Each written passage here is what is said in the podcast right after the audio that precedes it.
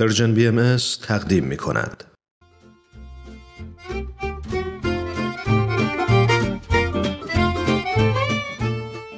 آب در کوزه و ما،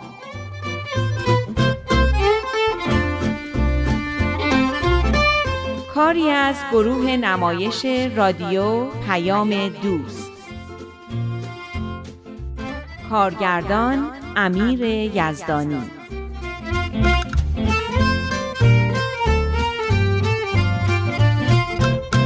براتون تعریف کردم که چقدر نگران بودم دخترم شانیا که تازه به پیش دبستانی میرفت خجالتی و کمرو باقی بمونه و همون مسیری رو طی کنه که خودم به عنوان یه دختر کمرو و حتی کمی دست و پاچلفتی طی کرده بودم.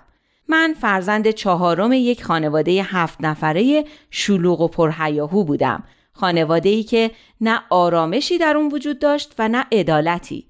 آشنایی با سارا و مادرش منو امیدوار کرد که شاید بتونم راهی از این دایره بسته به بیرون پیدا کنم و شانیا رو از سرنوشتی شبیه خودم نجات بدم. در تمام دوران تحصیل با اینکه کتاب و درس و به خصوص ادبیات رو خیلی دوست داشتم، به علت اینکه اعتماد به نفس چندانی نداشتم، هرگز اونچنان که باید مورد توجه قرار نگرفتم و درخششی پیدا نکردم. حتی نتونسته بودم به میل خودم ادامه تحصیل بدم. به رأی و تصمیم پدرم ازدواج کرده بودم و خونه نشین شده بودم. خانواده شوهرم با ادامه تحصیل من موافق نبودند، چون بهمن دیپلمه بود و احتمالاً نمیخواستن من از همسرم تحصیلات بیشتری داشته باشم. سرنوشت خودم رو پذیرفته بودم. خوشبختانه بهمنم مرد خوبی بود، اما به هیچ وجه نمیخواستم شانیام سرنوشت منو به ارث ببره. برای همین نگرانی‌های زیادی در مورد زندگیش داشتم. اون روز که مادر سارا همکلاسی شانیا از من و بچه‌هام دعوت کرد که با هم به پارک بریم، فصل تازه‌ای در زندگی ما گشوده شد.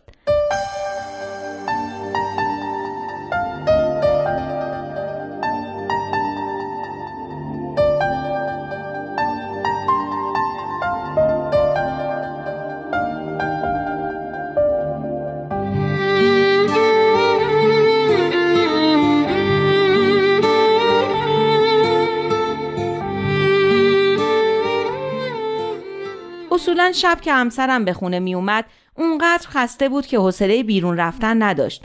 شامی می خورد و تلویزیونی می دید و می خوابید. حتی حوصله بچه ها رو هم نداشت.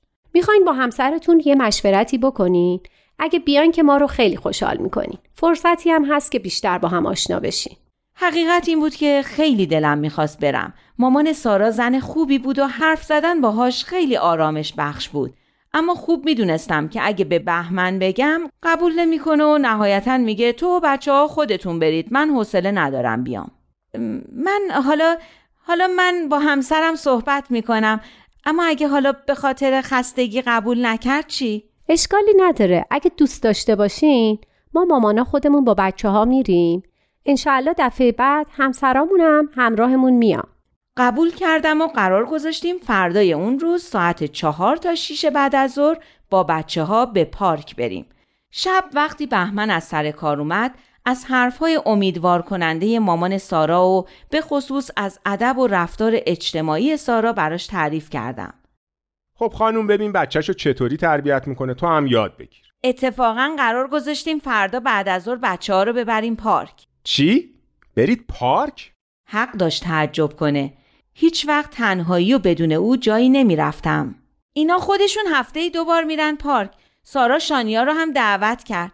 فرصت خوبیه که شانیا و علی هم یه پارکی برن و یه خورده بازی کنن. تو که همیشه خسته‌ای و حوصله نداری. نکنه میخوای بگی من بابای بدیم؟ نه، تو هم برای ما داری زحمت میکشی.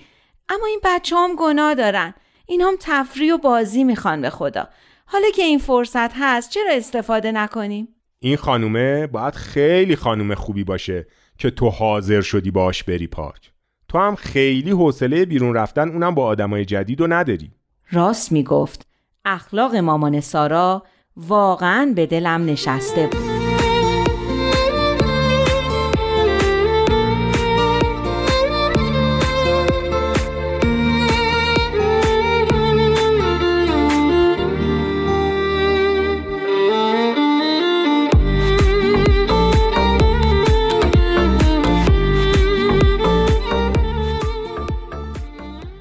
قرارمون ساعت 4 بعد از ظهر سر کوچه بود. شانیا از ساعت 3:30 حاضر و آماده شده بود و حتی در آماده کردن علی که مطابق معمول بد قلقی می کرد به من کمک کرد. چیزی که پیشرفت خوبی به حساب می اومد و منو به شکل مطبوعی متعجب می کرد. من کمی اسرونه درست کرده بودم و فلاسک چای و استکان و کمی تنقلات در ساک گذاشته بودم. ساک‌های وسایل و زیرانداز رو برداشتیم و راه افتادیم. همین که به سر کوچه رسیدیم، سارا از ماشینی که اون طرف خیابون پارک شده بود بیرون پرید و برامون دست تکون داد.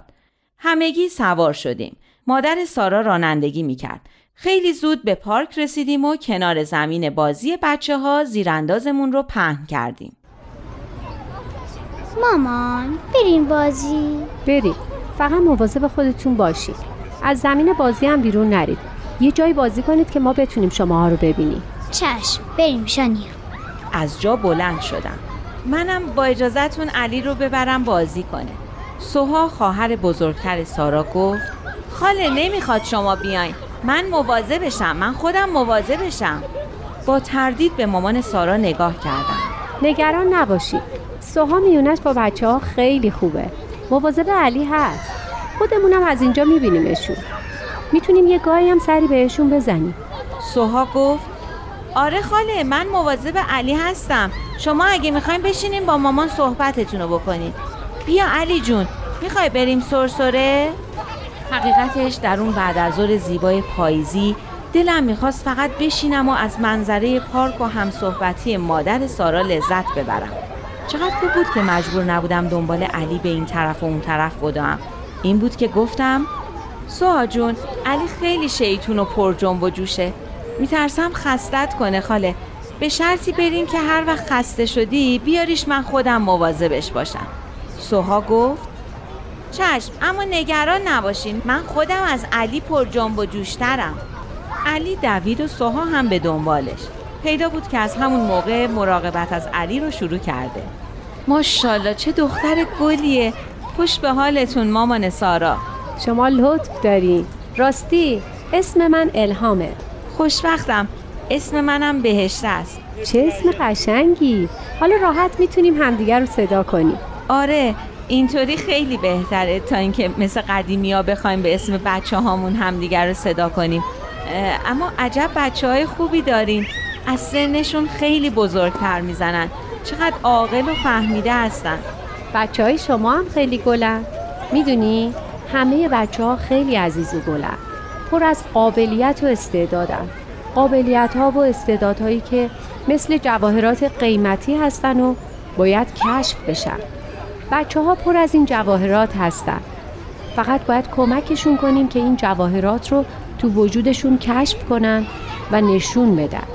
من و ابراهیم، ببخشید همسرم اسمش ابراهیمه، من و ابراهیم تازگی‌ها فهمیدیم که در واقع همه بچه‌ها معدنی از جواهرات هستن.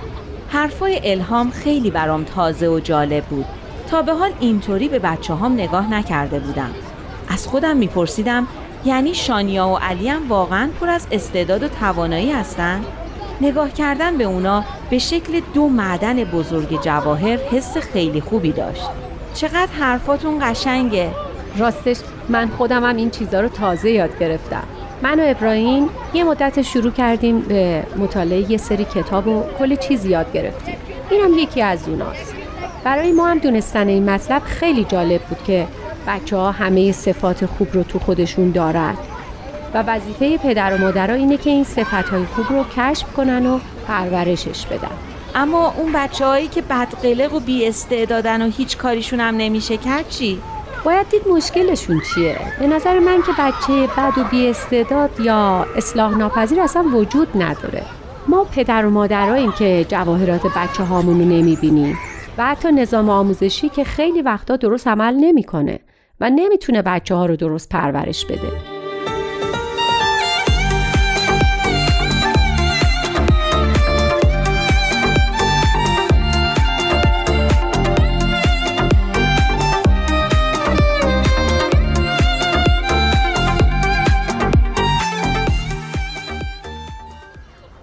یاد دوران تحصیلم افتادم و عشق و علاقم به شعر و ادبیات و حتی شعرهای کوتاهی که می نوشتم و هیچ کس از اونها خبردار نشد. راست می گفت، خیلی استعدادا هست که هیچ وقت کشف نمیشه. ببینین بچه ها فقط به خورد و خوراک و مدرسه احتیاج ندارن، به تربیت روحانی هم احتیاج دارن. در واقع انسان به سه نوع تربیت احتیاج داره. این رو تو همون کتابایی که با ابراهیم میخوندیم یاد گرفتیم. سه نوع تربیت؟ یعنی چی؟ انسان همونطور که جسم داره، ذهن و فکرم داره، روح هم داره، درسته؟ آره، خب روح نداشته باشه که میمیره. همون دیگه. همه اینا هم به تربیت احتیاج دارن. همونطور که به تربیت و پرورش بدن بچه ها اهمیت میدیم، غذای خوب و مقوی هم بهشون میدیم و مواظبیم که یه وقت مریض نشن و سالم بمونن، همونطور که به تربیت ذهن و عقلشون اهمیت میدیم، به مدرسه میفرستیمشون تا هوش و ذهنشون پرورش پیدا کنه و علم و هنر یاد بگیرن و فکرشون باز بشه، به تربیت روحانیشون هم باید اهمیت بدیم. روحشون هم باید تقویت کنیم. اما من درست نمیفهمم. تقویت روح یعنی چی؟ تقویت چیزایی که به روح مربوط میشه دیگه، مثل صفات خوب، اخلاق خوب، صداقت، درستی، ادب، امانت، فداکاری، وفاداری، انصاف، عدالت. از میون همه چیزایی که گفت، عدالت برام از همه جالبتر بود. چیزی که فکر میکردم در دنیا وجود نداره. همیشه بی‌عدالتی رو با گوشت و پوستم احساس کرده بودم. بی‌عدالتی که در خانواده ما بود و فرقی که پدر و مادرم بین بچه ها میذاشتن، بی‌عدالتی که باعث شده بود به عنوان یه زن بدون اجازه شوهرم نتونم درس بخونم یا حتی درباره زندگی خودم تصمیم بگیرم. بی‌عدالتی که تو مدرسمون وجود داشت و باعث میشد همیشه زور بشنوم. چقدر خوب بود اگه عدالت بیشتری تو کار دنیا بود. راست میگی، اما دنیا بدون صداقت و بدون امانت و وفاداری هم جای خوبی نیست. همه اینا لازمه. بدون تربیت روحانی درست هم به وجود نمیاد. شاید پدر و مادر منم اگه طور دیگه‌ای تربیت شده بودن، ما رو طور دیگه‌ای تربیت میکردن. یادمه که وقتی از مادرم پرسیدم که اگه ازدواج کنم درس و تحصیلم چی میشه، جواب داد: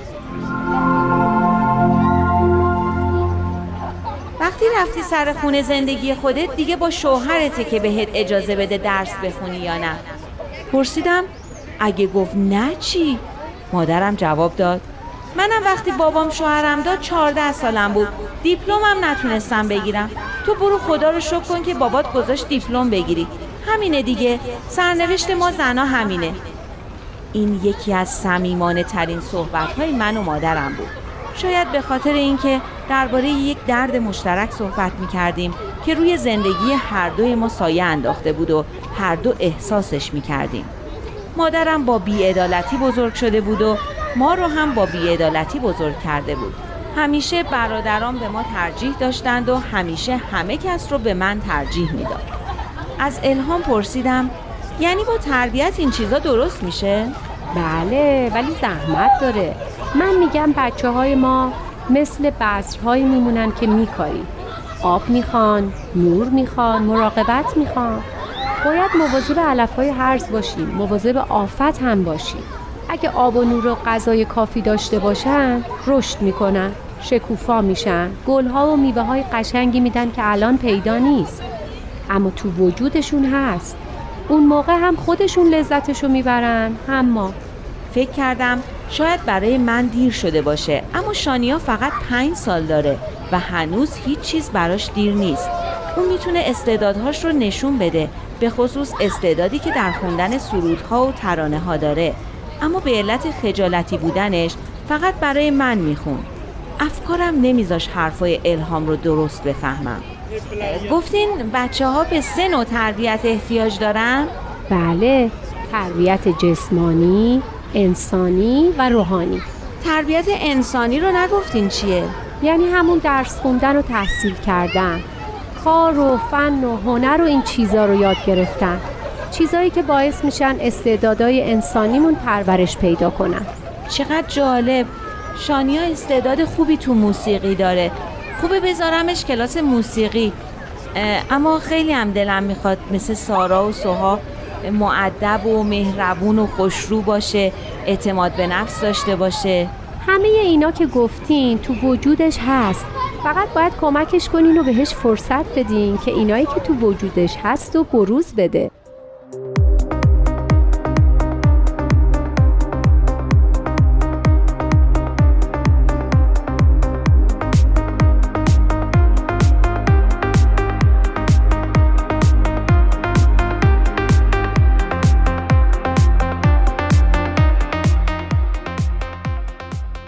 اون روز عصر وقتی بهمن به خونه برگشت، بچه ها تازه خوابیده بودن. بعد از ظهر استثنایی در پارک و بدوهای زیاد خسته به خونه رسیدند و من فقط تونستم هر طوری بود مجبورشون کنم لباساشون رو عوض کنن، یکی یه لیوان شیر بخورن و بعدم بخوابن. چقدر به بچه ها خوش گذشته بود. در تمام مدتی که بازی می‌کردن، نه کسی زیر گریه زد و نه کسی شکایتی کرد. جز یه بار که صداشون کردیم تا کیک و میوه بخورن، اصلا سراغ ما نیومدن. من و الهام فرصت کافی داشتیم تا با هم حرف بزنیم. حرفهایی که انرژی تازه‌ای به من داده بود. تصمیمای مهمی گرفته بودم. آماده بودم که تغییرات زیادی در زندگیمون بدم. اما میدونستم که قانع کردن بهمنم کار آسونی نیست. هنوز چند دقیقه نگذشته بود که بهمنم متوجه شد چیزی تغییر کرده. پس بچه ها کجان؟ خوابن؟ حالا؟ چی شده که انقدر زود خوابیدن؟ نکنه مریضی چیزی شدن؟ نه بابا، بس که امروز تو پارک خسته شدن. خونه که اومدن دیگه نای نفس کشیدن هم نداشتن. به زور یه چیزی خوردن و خوابیدن. اگه اینطوره که هر روز ببرشون پارک تا ما هم بتونیم یه نفسی بکشیم. نمیدونی چقدر بهشون خوش گذشت. حسابی بازی کردن. علی هم خیلی خوش اخلاق شده بود. باورت میشه یه بارم جیغ نزد. راست میگی؟ به خاطر اینکه صبح تا شب تو این خونه تنگ گرفتاره و نمیذاریم تکون بخوره است که اینقدر بد اخلاقی میکنه. بچم انگار امروز از قفس آزاد شده بود. حالا شام چی داریم؟ شامو بیار تا اینا بیدار نشدن. بیدار نمیشن، خیالت راحت. شامو که خوردیم یه کمی حرف بزنیم؟ درباره چی؟ طوری شده؟ چیزی نشده. درباره ثروتی که تو خونه داریم و تا به حال کشفش نکردیم حرف بزنیم. این جمله خیلی نتیجه داد. اونقدر بهمن کنجکاو شده بود که نذاشت تا بعد از شام صبر کنیم.